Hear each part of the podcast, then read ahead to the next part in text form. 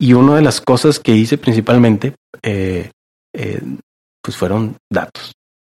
Pero la forma en que fue es que compré un pizarrón y lo puse ahí en medio de donde estaban los rollos, y entonces pues no era una especie de competencia, sino que la gente empezó a poner ahí cuántos rollos llevaba por turno.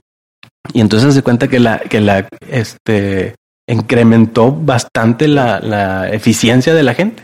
¿Por qué? Porque ya veía ahí cuánto estaba haciendo el compañero de al lado y cuánto llevaba uno. Entonces empezó la competencia interna sin querer queriendo.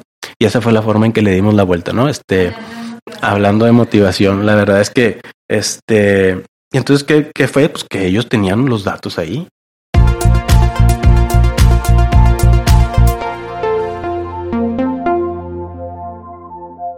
¿Qué tal? ¿Cómo están? Bienvenidos a un episodio más de su podcast favorito de analítica, Café de Datos, en este viernes por la tarde. One more time. Aquí su servidor y amigo, anfitrión el día de hoy, César Salinas, acompañado de una colega, miembro del equipo de Datlas, Estefanía Carvajal. Tefa, ¿cómo estás? Segundo podcast ya. Bienvenida. ¿Cómo andas? Muy bien, muchas gracias. Feliz de volver a estar acá. Y no, pues encantadas también con el invitado de hoy.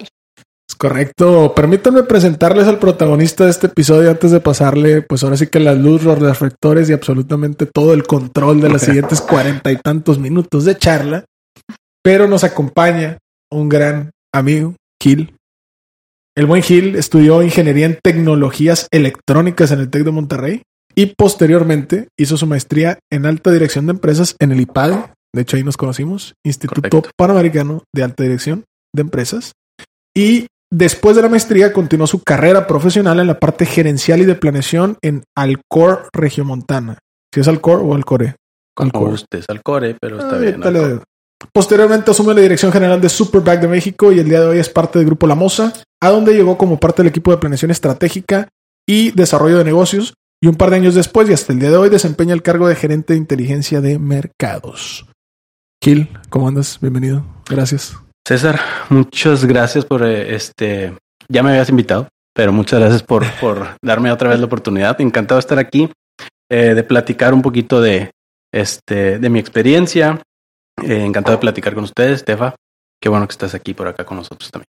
Gracias. Oye, no nada más ya te hemos invitado, ya habías venido. Ya íbamos a grabar y luego con que hicimos que no grabamos. No se pudo ver. Pero muy buena plática. Sí. Y luego dijimos, bueno, pues posterior. Fueron varios meses después. Pero aquí estamos. Como después de 50 capítulos que ya tienen ustedes. Pero aquí estamos. Originalmente era temporada 2 este capítulo. Ay, ya sí. Temporada 8 ya. No, bienvenido. Y pues felicidades a ustedes también que me ha aventado varios capítulos. Sé que tienen bastantes ya. Ah, gracias.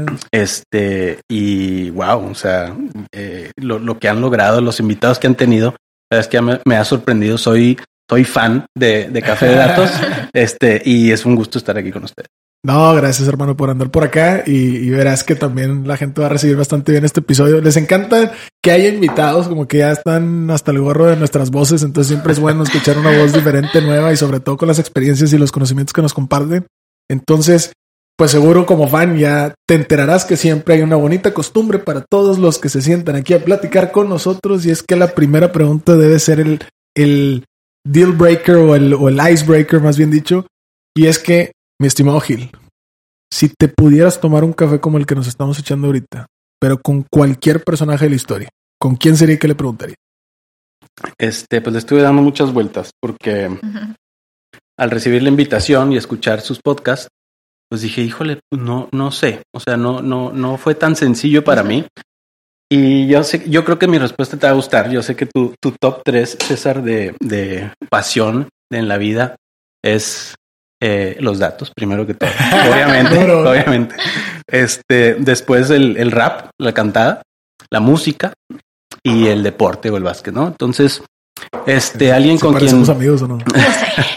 Alguien con quien yo me tomaría un café para platicar sería con Kobe Bryant. Me dio... Yo soy un fanático del básquet.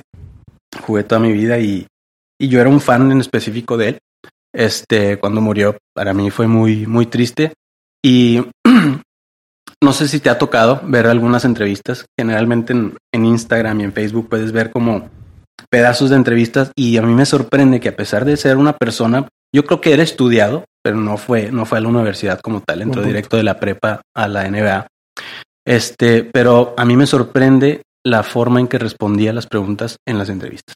Siempre tenía una manera muy creativa de responder, en donde él platicaba que le hacen una pregunta, por ejemplo, de ¿qué prefieres tú, ser alguien que gana o alguien que no le gusta perder, ¿no? Y él decía, ninguna de las dos. A mí, yo lo que voy es, si tengo esa mentalidad, cualquiera de las dos, me voy a frustrar. Si pasa una, pasa la otra, ¿no? Entonces yo voy cada día intentando ser mejor, intentando aprender. No puedes llegar, la gente se frustra, no puedes llegar al pico de la montaña de Everest de un día para otro. Tienes que ir paso a paso, camino a camino. Y otra entrevista que me gustó mucho fue una que dijo, alguien, por ejemplo, que se levanta a las 9 de la mañana, ¿no? Y empieza a entrenar de 9 a 11, luego va a comer, luego reposa, va a entrenar de 4 a 6 y pues se va a su casa y duerme así. Entonces pues entrenó dos veces a la semana, digo al día, ¿no? Y luego dice, pero ¿qué tal si tú te levantas a las 3 de la mañana? Qué locura, ¿no? A las 3 y entrenas de 4 a 6 y entonces luego regresas y estás otra vez de 8 a 10 y así. Entonces él decía, yo ya entrené 4 veces en el día. Entonces, conforme pasan los años, la separación de aprendizaje que yo tengo, pues es exponencial con el resto, ¿no? Claro. Entonces yo le preguntaría qué alimentaba esas ganas de ser mejor, o sea, cómo le hacía para mantenerse en ese nivel, en esas ganas, motivado para, pues porque a veces ganabas, ya pues estás compitiendo contra los mejores del mundo, ¿verdad? Entonces no siempre ganas, pero él siempre mantuvo esa motivación. Siempre hay un debate de si eso no es el mejor. Yo creo que el mejor definitivamente en el básquet fue Michael Jordan. Sin embargo, yo creo que él lo que le pudo haber dado si hubiera sido vivo, lo que le hubiera podido dar a la NBA, al básquetbol en general, creo que hubiera sido muchísimo, ¿no? Pues lamentablemente fallece, pero creo que con él sería con quien yo tomaría un café. Oh, fibra sensible. Yo la verdad, siempre que...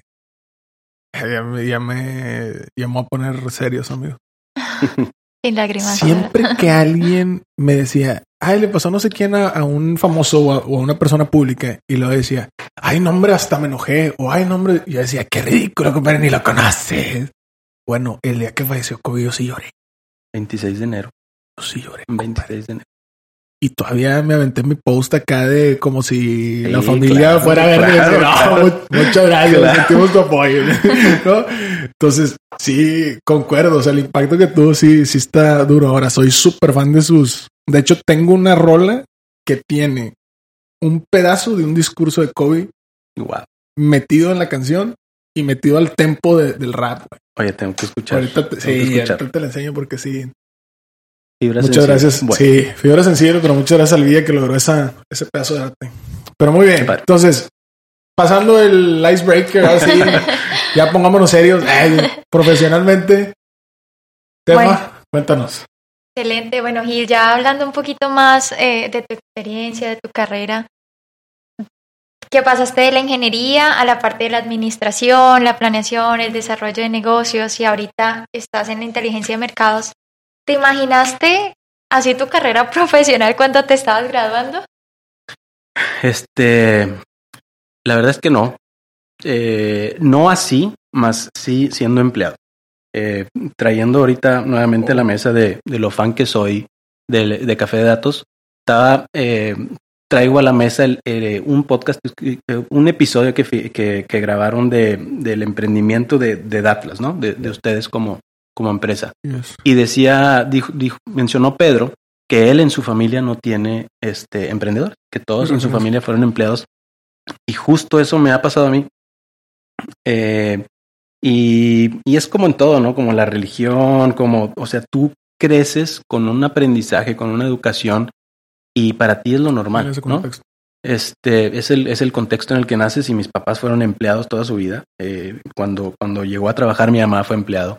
Mi papá fue empleado toda la vida y me di cuenta cuando me caso, mi esposa, su papá sí es emprendedor, tiene negocio propio y la dinámica o la forma de pensar es completamente diferente, ¿no? Entonces, pues es muy padre cuando empiezas a ver, a mí me tocó trabajar en dos pymes Entonces ahí empiezas a ver un poquito más o menos cómo es esa dinámica, la parte familiar, la parte de que tienes que sobrevivir en el negocio. Sin embargo, no dejé de ser empleador nunca, ¿no? Sí tengo esa cosquillita de en algún momento de mi vida, sobre todo por la parte de tener mi tiempo propio, no depender de alguien o no estar trabajando para alguien. Pero la verdad es que la vida corporativa me gusta, el trabajo corporativo me gusta. Y sí lo imaginé en la parte de corporativo, más no así con tantos cambios que he tenido, ¿no? Con tantos cambios que he tenido. Ahora, en este sentido, pues también cambias de rol y cambias un poco de industrias, ¿no? Y de responsabilidades. O sea, en ese sentido, ¿cómo ha sido? ¿Cómo has visto esa evolución así de repente de estar en una industria, luego en otra, luego en un rol y luego en otro? O sea, ¿qué le has visto? ¿Qué le has aprendido? ¿Qué no te gustó? ¿Qué sí te gustó? Cuéntanos los secretos. Para empezar, como te decía, trabajé en dos pymes y es muy diferente trabajar en una pyme y en una empresa, una gran empresa, ¿no? Un corporativo grande.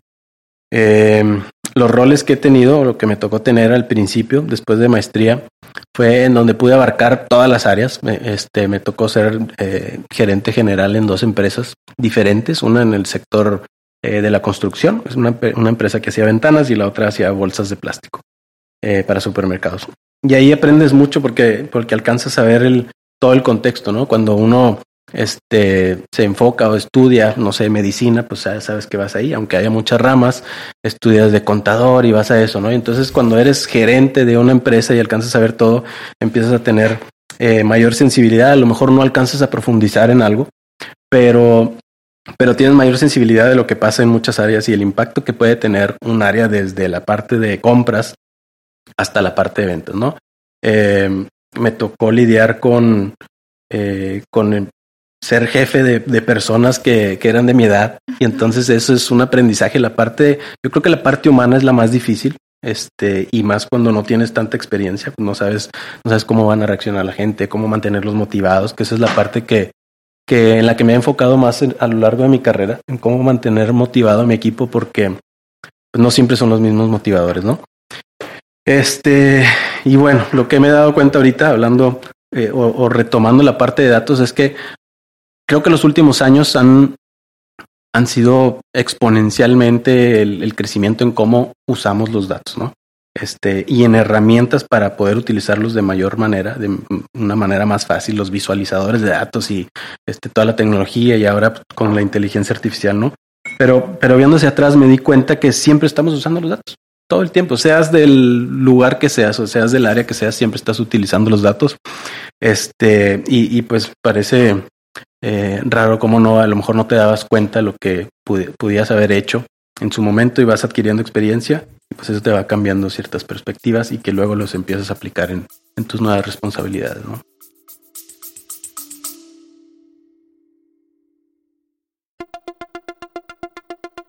Te quiero invitar a que conozcas el nuevo programa de aprendizaje 15 técnicas introductorias de analítica de datos dentro de la primera generación de Retos Academy. A través de nuestros 14 módulos podrás explorar una amplia variedad de temas que te proporcionarán las habilidades necesarias para triunfar en el análisis de datos. Y eso no es todo, contaremos con 3 talleres en vivo e invitados e invitadas sorpresa con quien podrás discutir tus proyectos, recibir orientación personalizada y llevar tu conocimiento al siguiente nivel. Y si para cuando estás escuchando esta promoción ya venció, recuerda que siempre podrás encontrar contenido de aprendizaje en www.datlasacademy.com.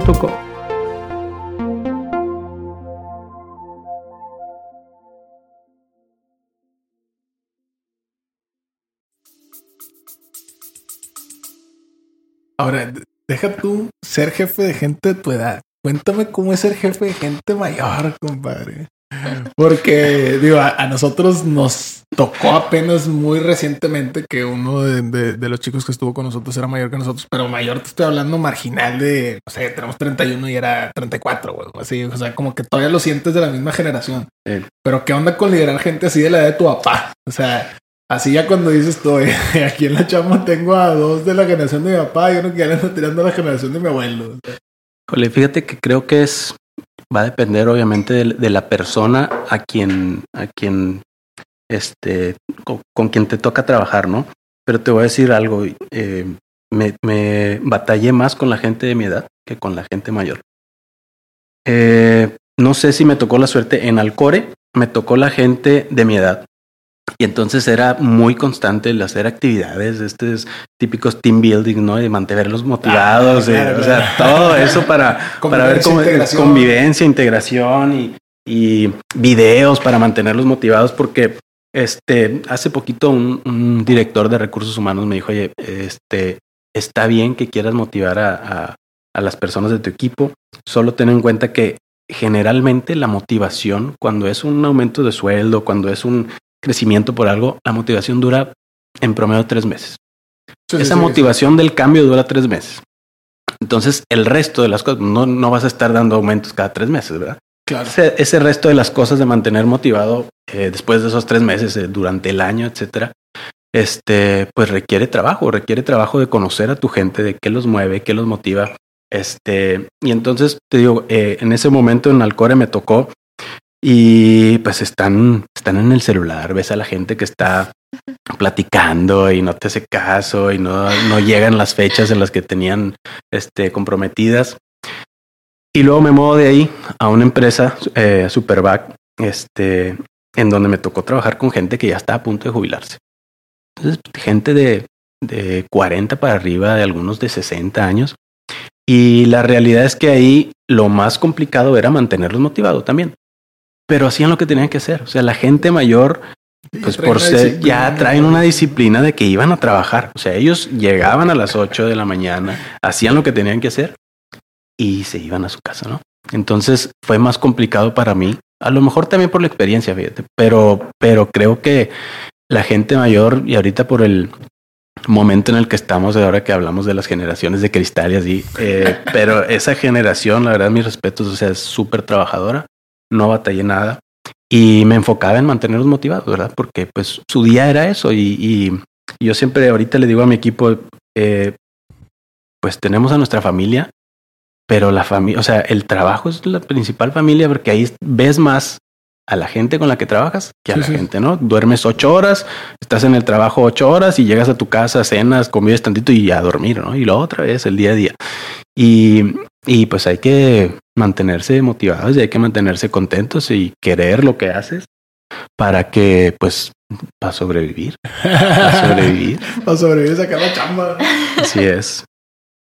Bueno, igual ahorita también, hace un momento nos estabas hablando de los datos. A ver, hace un poquito el tema de los datos. Cuéntanos un poco acerca de las tecnologías que usabas, qué tipo de datos analizabas, también qué decisiones te tocaba hacer con base en esos datos. Y eso cómo cambió cuando llegaste a Lamosa, ¿no? Ahorita nos estabas hablando del Alcor, de Superbak. ¿Cómo cambió cuando llegaste a Lamosa? Fíjate, creo que mi herramienta predilecta siempre en todos los negocios, en todos los puestos que he estado, ha sido Excel. Antes... Por favor, Microsoft, ya. Antes, híjole, como me hubiera gustado ahorita que lo conozco, o no sé si ya existía y no lo conocía la empresa, haber tenido Tableau o alguna herramienta de estas poderosas que te permite hacer de todo. Y en su momento, por ejemplo, antes de la maestría, yo estaba trabajé en Cablevisión como ingeniero de producto y pues teníamos que ver todos los clientes, analizar los tipos de suscripción que tenían y entonces basados en eso pues ofrecías algún tipo de servicio, ¿no? Entonces siempre está, como les decía ahorita, ¿no? Siempre estás viendo datos, para todos son los datos. Y hacíamos un análisis siempre en Excel. Y ¿cómo cambió en Lamosa? Creo que cambió más, no tanto cuando llegué a Lamosa, porque Lamosa llegó a la parte de dirección financiera, también Excel. La verdad es que es muy fina esa parte donde tienes que evaluar alguna empresa. Es lo que me tocaba a mí, las responsabilidades que tenía ahí, evaluar algún proyecto interno de inversión. Pero cambió más inclusive cuando llegó a esta nueva responsabilidad ahorita en la parte de inteligencia de mercados, que ahí es donde empiezo a conocer toda esta parte de inteligencia artificial, de nuevas herramientas, y en donde tengo que empezar a aprender a hacerme preguntas para ver qué cosas puedo resolver con datos, ¿no? Y ahora sí empieza todo el tema del tabló, los datos y a manejarlos de forma diferente.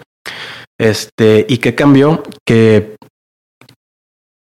estamos acostumbrados, yo creo en general, a siempre hacer un análisis hacia atrás en la historia, ¿no? Y es lo que nos dice, oye, pues hasta aquí ya cerró el año, ya cerró el mes. ¿Qué vamos a hacer? ¿Cómo resultó el mes? ¿Y qué es lo que vamos a hacer?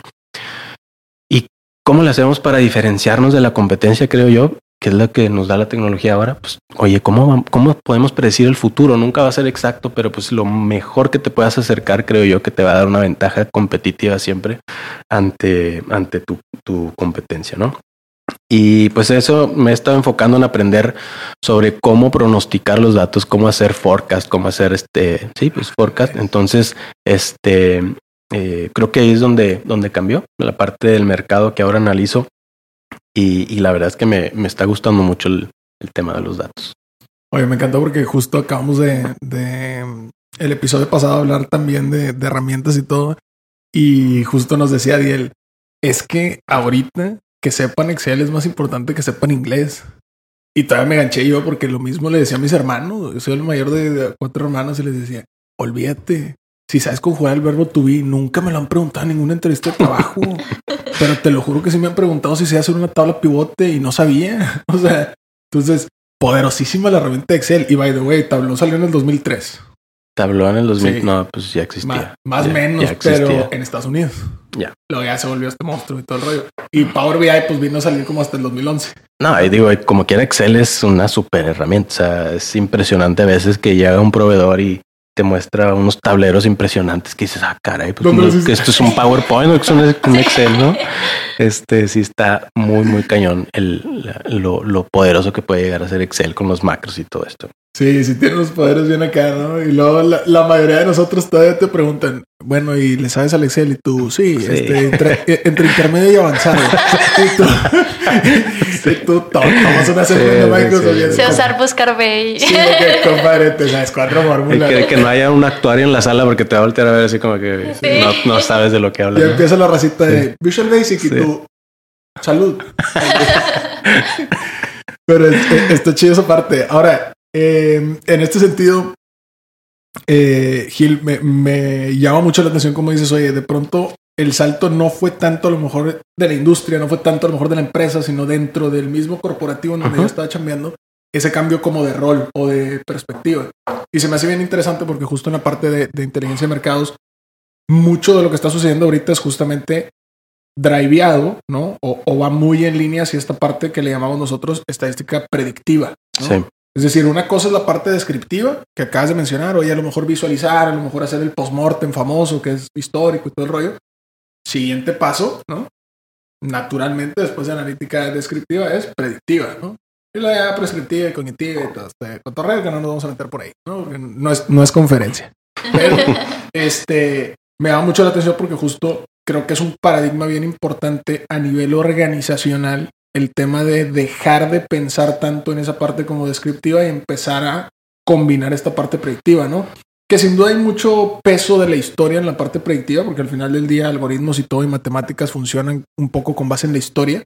Pero creo que sí, esa parte que acabas de mencionar es una conciencia que no toda la organización o no todas las organizaciones tienen. Nosotros acabamos de aventarnos un debate la semana pasada con un cliente. Digo, saludos y abrazos, ¿no? Todos somos amigos, pero de oye, es que hay que mejorar el algoritmo y es que si es capaz de predecir el 72, pues para llegar al 80 y todo el rollo. Hermano, pregúntame si el negocio va a entender la cantidad de variables que le estamos metiendo, porque ya van 16 variables. Se le voy a explicar cómo abrir una nueva sucursal con base ya en 16 variables y estamos peleándonos por 72 a 73% de predicción. Mejor, ¿qué te parece si vamos y le decimos que hay un modelo que es más de 70%, whatever los decimales sean, y tiene estas variables y empezamos a implementarlo, ¿no? Y a lo mejor ya en la práctica creo que se puede nutrir de maneras muy distintas a ahorita pelearnos aquí en el escritorio por si 72 o 73, ¿no? Entonces, creo que esa parte también es bien importante. Ahora, nos hablas justamente del rol que hoy tienes. Vamos a viajar contigo en un día a día. O sea, ¿qué onda? Llegas, te preparas el café a 9 de la mañana. ¿Cuál es el primer problema que te disparan o qué? ¿O cuál es como el gran reto o las actividades del día a día? O sea, ¿En qué te molesta la raza? ¿De qué se tratan tus correos? ¿De qué se tratan tus whatsappazos? Tus fuegos que tienes que apagar. Híjole, si no hay café, la verdad es que no despierto, así que sí le atinaste. Pues mira, yo soy un área donde mis clientes son internos. El área de investigación de mercados, pues ¿qué hacemos? Hay como dos grandes partes, ¿no? La parte de los reportes de Business Intelligence y la parte de investigación de mercado. La parte de investigación de mercado hacemos estudios, no los hacemos, digamos que los creamos, pero tenemos proveedores que nos hacen los estudios de mercado. Nosotros los coordinamos. Los diseñamos. Exactamente, los diseñamos y ellos nos ayudan a la implementación. Esto lo hacemos a veces de diferentes frecuencias, pero nos sirve para darle seguimiento a la historia de cómo vamos y cómo vamos cambiando. Eso se le presenta a las marcas. En mi empresa tenemos 3 marcas. Que ese es buen punto, como para la raza que no lo conozca. Sí. Grupo Lamosa. Primero aviéntate el contexto de qué onda, qué hacen y de marcas, cuáles marcas. Listo. Grupo Lamosa tiene 2 grandes negocios. El negocio de revestimientos, pisos y muros, revestimientos. De cerámica en general, son de cerámica y porcelánico. Y el otro negocio es de adhesivos. Cuando yo entro a Lamosa, entré en el corporativo, en la parte financiera, donde mis clientes pues eran los 2 negocios, y luego me moví al negocio de revestimientos. Acá en revestimientos, como te digo, estoy en la parte de inteligencia y pues tenemos 3 marcas. En la parte de los pisos, Porcelanite, que es pues la marca más grande en México. Lamosa, que es la primera marca en México, la más antigua. Y Firenze, que es nuestra marca, pues premium, digámoslo, ¿no? Es bastante más chica. Y esas son las 3 marcas que tenemos. Cada uno tiene su gerente, que los gerentes de marcas son mis clientes principales. Nice. Y basado en los estudios que hacemos, pues ellos deciden los productos que van a sacar, basado en los estudios y en los reportes que tenemos. Los diseños, los productos, los formatos, todo referente al producto se basan en nuestros estudios y en otras cosas, ¿verdad? Tendencias, wow, diseño, etcétera. Y la parte de los reportes que les damos también les sirve a ellos para saber, oye, pues cómo estamos, cómo nos fue en el año, cuáles son las tendencias, qué es lo que más se está vendiendo, cómo le está yendo la competencia. Y entonces, pues se basan en todo eso. Ellos tienen acercamientos con los clientes principales. Algo muy, muy raro, muy diferente a otras industrias. Nuestra industria, para empezar, es una industria que una persona común y corriente, no digamos no experto, no un arquitecto, etcétera, que compra continuamente, pero una persona compra piso una vez en su vida, tal vez 2 máximo, ¿no? Pues cuando va a cambiar una casa. Y ahorita más que compras una casa ya tiene el piso, ¿no? Entonces, claro, no es una industria a la que puedas ir allá afuera a preguntar continuamente, oye, pues el piso, ¿y cómo lo ves? ¿Cómo sí. Mi mamá, entonces, que hace 32 años. Por ejemplo, nosotros hacemos nuestros encuestados para el ejercicio de salud de marca, por ejemplo, son gente que haya comprado en el último año, o intenders, que son las personas que te dicen que van a comprar en los próximos 6 meses, ¿no? Entonces ahí se cierra, porque si son personas que compraron hace 2, 3, 4 años, pues ya no me sirve porque ya los pisos cambiaron, las formas cambiaron, estamos en otro momento. Claro. Y es mucho más complicado sacar información del cliente final, del consumidor final. Una, porque pues no es del día a día, no es del consumo masivo como unas papitas, como un gansito. Ya me aventé una marca, pero bueno, Y entonces el piso, pues si ya lo compró y le preguntas, pues oye, o sea, ya no me pude arrepentir, ¿verdad? Ya no lo voy a cambiar. Entonces es complicado sacar información del consumidor final. Y además, pues no investigas tanto del piso. Lo investigas hasta que estás en el momento en que vas a comprar el piso.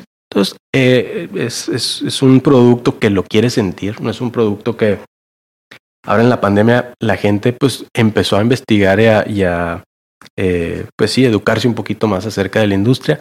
Sin embargo, es algo que quieren sentir y eso es algo de lo que nos dimos cuenta, ¿no? No es tan fácil venderlo en línea, por ejemplo, y tienes que ir a sentir el piso, a tocarlo, porque si no es lo mismo si es para afuera, si es para la cocina, si es para el cuarto, si es para el cuarto de los niños, si es para la terraza. No, todo es diferente, ¿no? Y entonces, aún así, y bueno, algo interesante es que el el decisor de la compra, la persona que más decide es la señora de la casa, ¿no? Entonces, pues eso es a quien le tienes que hablar. Entonces, pero al final de cuentas muchas veces no saben lo que quieren. El driver principal de la industria es el precio y la disponibilidad. Entonces puede decirte a alguien, oye, ¿sabes qué? A mí me encanta. Tú lo entrevistas y le dices, es que a mí me encantaría tener un rosa mexicano, un piso rosa mexicano en la casa.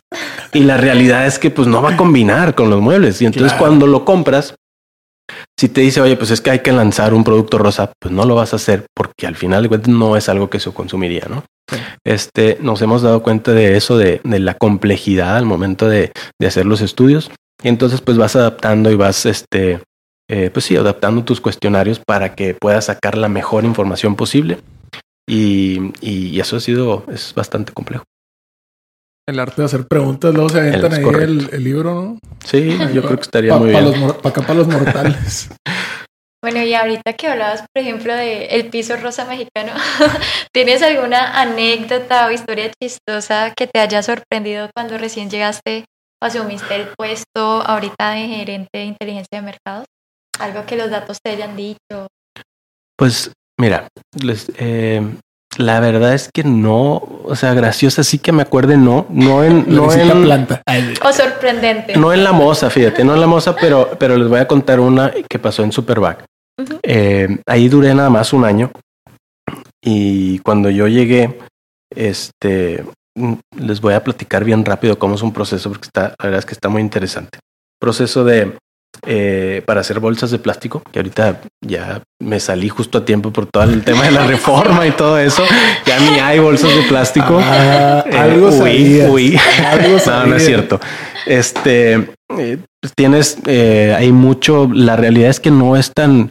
El plástico puede ser utilizado bastante bien. O sea, no es como el tema de hacer bolsas de papel, por ejemplo, es mucho más caro. Gastas mucha agua, gastas el tema de la madera y todo. O sea, es muy caro hacerlo. El tema del plástico es súper reciclable. Entonces, si hubiera un buen uso, si las bolsas, oye, sabes que yo llego y las bolsas que tengo que ya se rompieron, si las regreso en algún lado y se pudieran reciclar, la verdad es que sería maravilloso, pero pues no tenemos esa cultura aquí.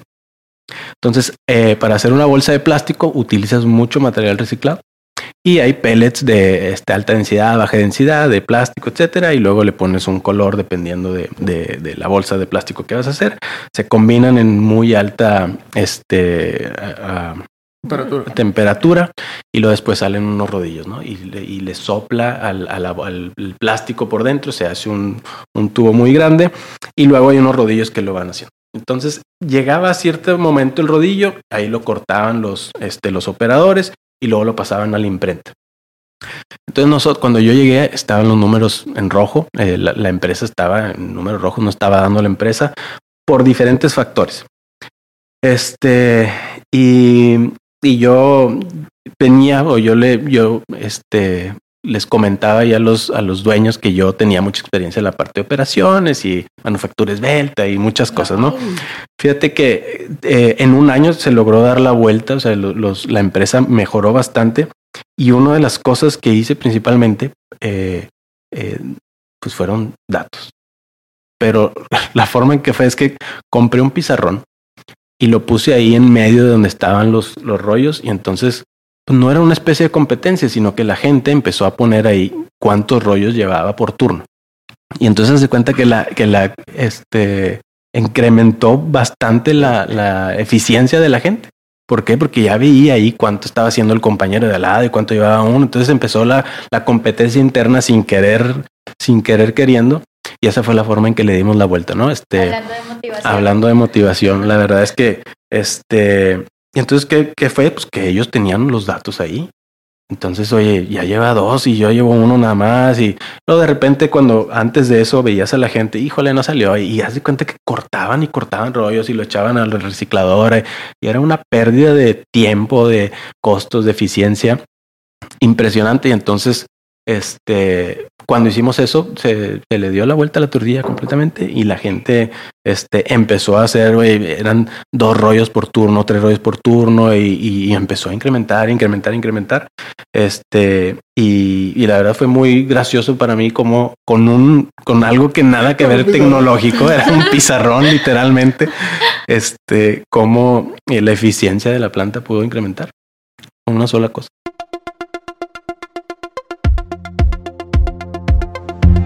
Hey, si te está gustando este capítulo, ¿te interesaría aprender un poco más? Te invitamos a Datlas Academy, nuestro nuevo lanzamiento en donde compartimos cursos, podcasts, blogs, playbooks y muchos recursos más de aprendizaje. Y lo mejor es que todo tiene una versión gratuita. ¿Por qué no lo intentas? Ingresa a www.datlasacademy.com y genera una nueva sesión para que puedas empezar a disfrutar de todo este conocimiento. Continuamos con el capítulo.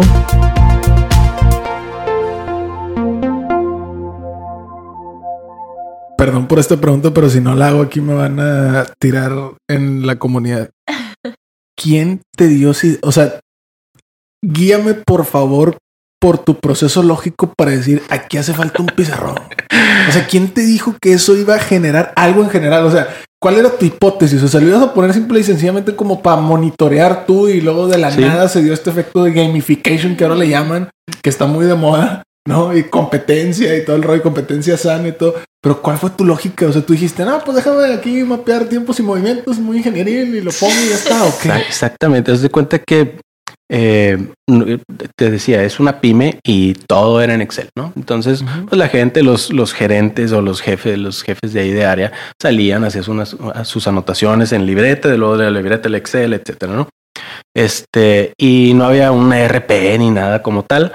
Y entonces yo dije, oye, pues lo que no se mide no se puede mejorar, ¿no? Y de ahí partimos. Y así fue. Entonces dije, bueno, si lo ven, y puede ser que entonces se apuren un poquito más a querer por turno ellos, y no era la competencia de al lado, sino oye, yo hice tantos el día de hoy, ¿cuántos voy a hacer mañana? ¿No? Entonces, o sea, superarse cada quien y entonces el que lo vieran ahí, porque a lo mejor podían contarlos, oye, llevas uno y entonces me voy y me meto ahí a la oficina y le pongo cuántos hizo, pero el que estuviera ahí a ojos de todo, ellos iban a saber, todos iban a dar cuenta que era algo que se estaba midiendo. Y entonces, pues de ahí partió, la verdad. Wow. Muy buena historia. No me lo hubiera esperado. Estuvo buena, la verdad. Qué bueno que ya estamos grabando. Sí. Creo que mi reacción hubiera sido otra, así fingiendo la sorpresa de que si ya me lo hubieras contado. Pero qué buena historia. Qué buena historia. Ah. Vamos, ¿qué? 40 minutitos. Yo creo que nos aventamos otros 20, ¿no? Sin miedo. Todavía faltan preguntas y varias cosas. Como gustes. Aquí tengo café todavía. Si no traes prisa. No, y si no te damos más café, eso es lo de menos. Pero creo que estamos llegando a un punto bien interesante. Sobre todo porque ahorita me quiero regresar a esta parte, como decías, de inteligencia de mercados y cómo los retos que estás teniendo, que son propios de la industria, del contexto, del tipo de usuarios, etcétera, etcétera. Cuéntame qué onda, porque también con Adiel platicábamos en el episodio pasado. Sus clientes son internos. Estamos acostumbrados a platicar con gente cuyo cliente, desde la definición per se del concepto, estás pensando en una persona que te compra que es ajena a la organización, que viene y transacciona, ¿no? Dinero, money. Y entonces ese es el cliente. Pero ustedes, en tu caso, tú tienes clientes internos. Cuéntame cuál es el principal reto o sea, literal, no sé, si el cliente externo se queja del precio, ¿de qué se queja el cliente interno? O sea, ¿cuál es el gran reto a taclear con el cliente interno? O sea, ¿de qué se tratan esos como negociaciones, ese estira y afloja? O sea, ¿qué es lo que le cuidas de atributos, de características a lo que sea que haces para atender al cliente interno? Qué padre pregunta, porque a lo mejor no me la he hecho a conciencia, pero pues es algo del día a día también. Yo creo que el reto más importante es, como gerente de marca, mis clientes internos, o sea el puesto que tengan, porque no nada más son ellos mis clientes internos, son varios, la gente comercial, etcétera. El reto principal es que, como tú acabas de decir, ¿no? Ellos son expertos en el cliente. Entonces, cuando yo les llevo algo, pues ellos saben más que yo muchas veces de muchas cosas. Y entonces, oye, pues no me hace sentido. Oye, es que me dijiste aquí esto y no creo. O yo no estoy viendo esta tendencia. Entonces, y no solo es, ese es mi cliente, ¿no? Nosotros como empresa vendemos a través de un canal de distribución. Entonces, ese es otro escalón. Tengo mis clientes internos, mi cliente principal, mi cliente, principal, que son los distribuidores, pero el consumidor final es un tercer escalón.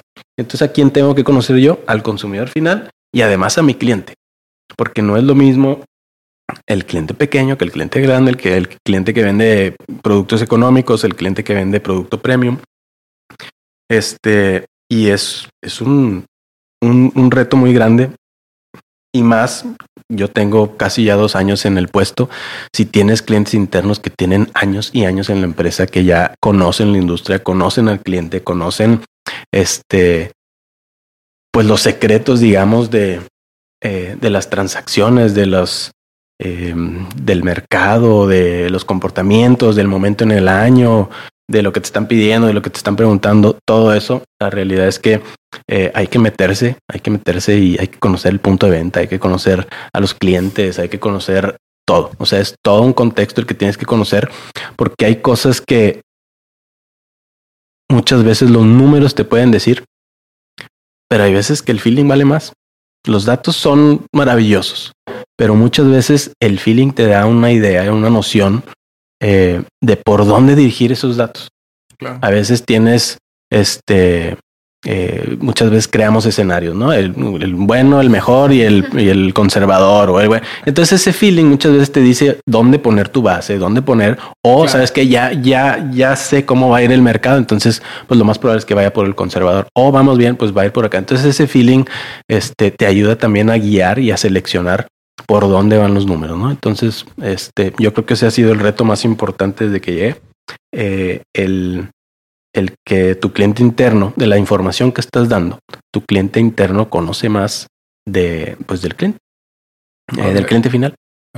Ahora se me hace bien interesante esto que dices del reto de que ellos conocen tanto como a veces tú conoces y todo el rollo, pero incluso también el feeling y todo esto te ayuda muchas veces a explicar algún comportamiento que estás viendo en los datos. O sea, también nos acaba de pasar hace 2 semanas de que, oye, es que estos están saliéndose como del estándar. Era un tema de tiempos de promotores de venta, ¿no? Okay. En piso, que llegan y ponen el producto y todo el rollo. Y nos decían, oye, es que resulta que si van a X tienda, se tardan más que en esta X otra tienda. Pero te está hablando de 2-3 veces más el tiempo. Entonces decíamos, oye, ¿qué onda?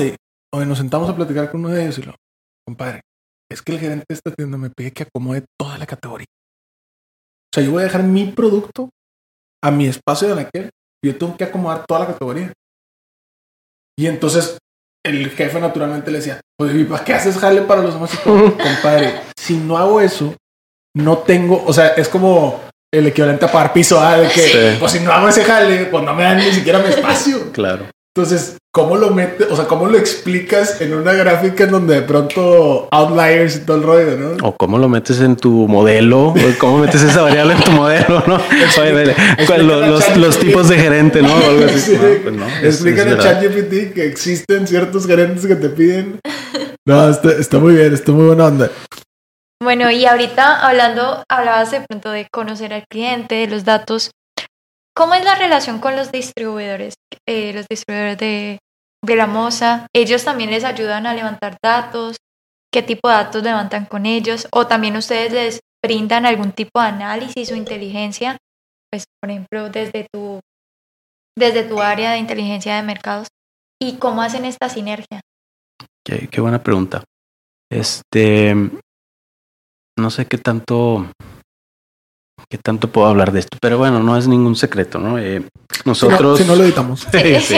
Nosotros, por ejemplo, cuando hacemos el estudio de salud de marca, nosotros como empresa en México somos los más grandes, ¿no? Los que más share PDM tenemos.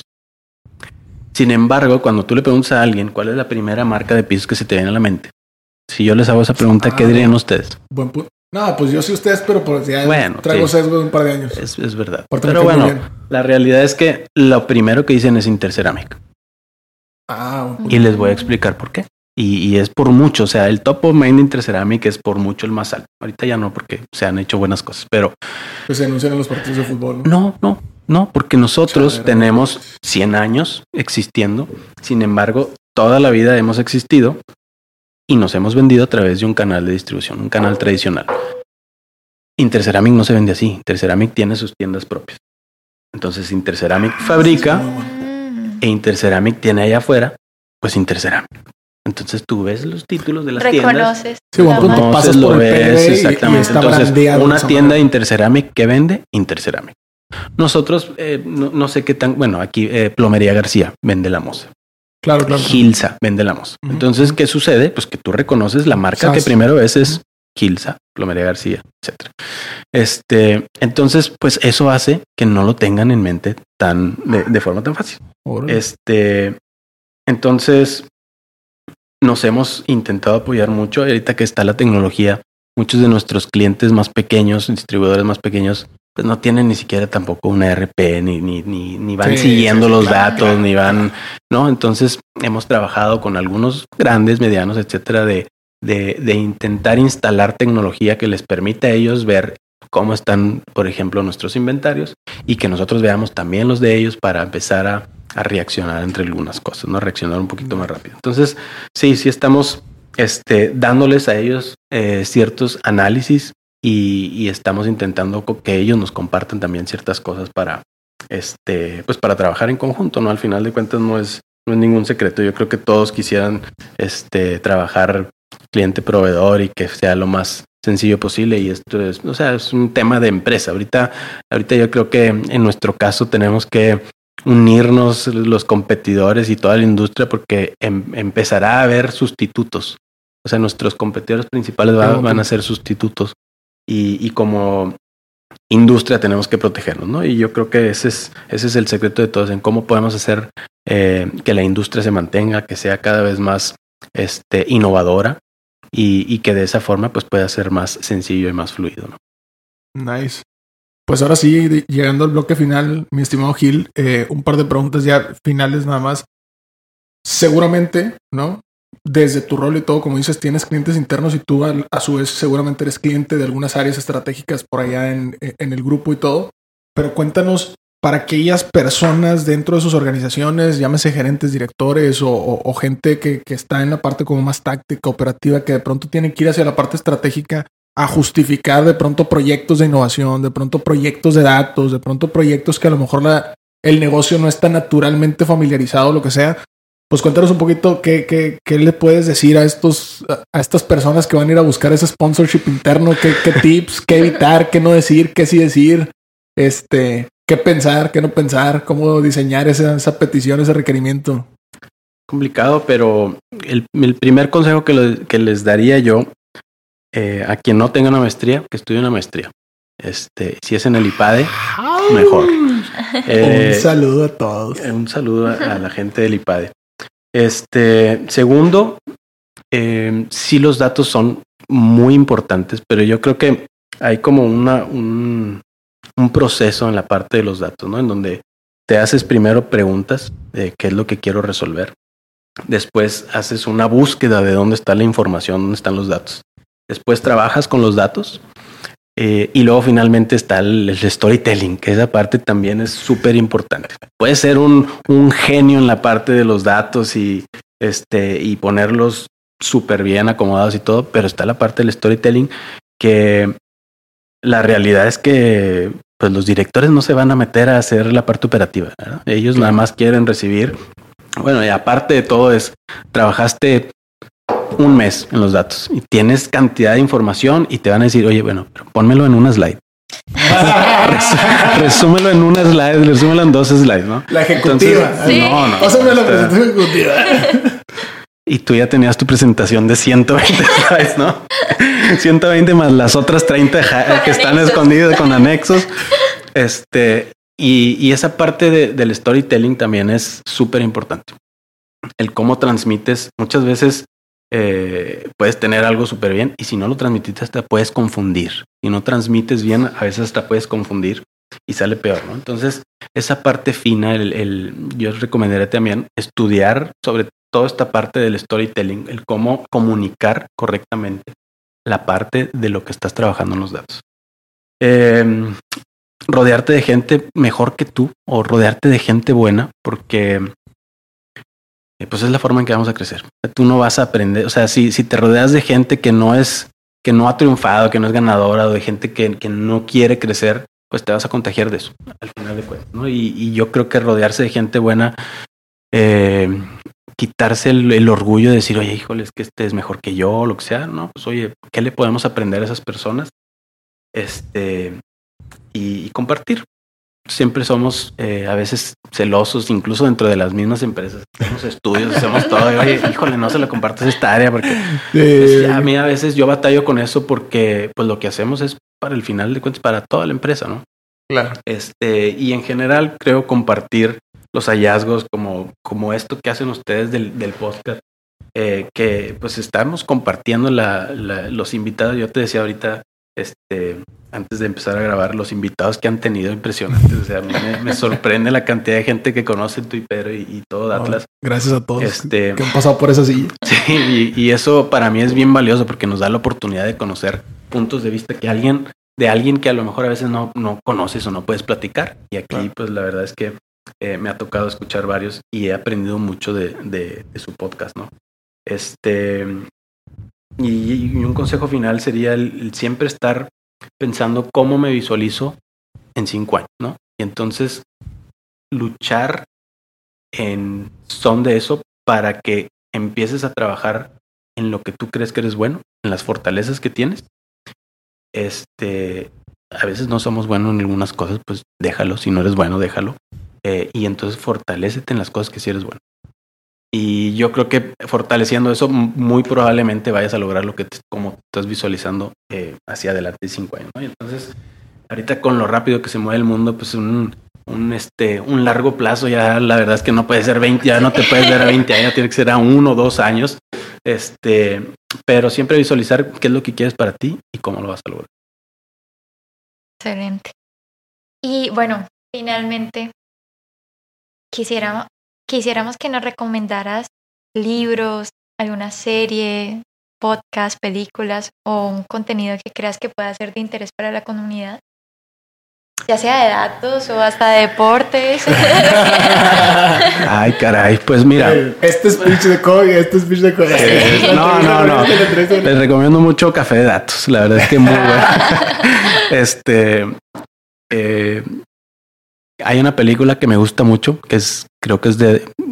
se centra en los datos, en estadísticas y así, no sé si la han visto. Se llama Moneyball, claro, con Brad Pitt, mi actor favorito. La trama. Pero está impresionante, ¿no? Tristemente es un equipo que, a pesar de que le fue muy bien en esa temporada, porque es un caso de la vida real, no ha ganado nunca un campeonato.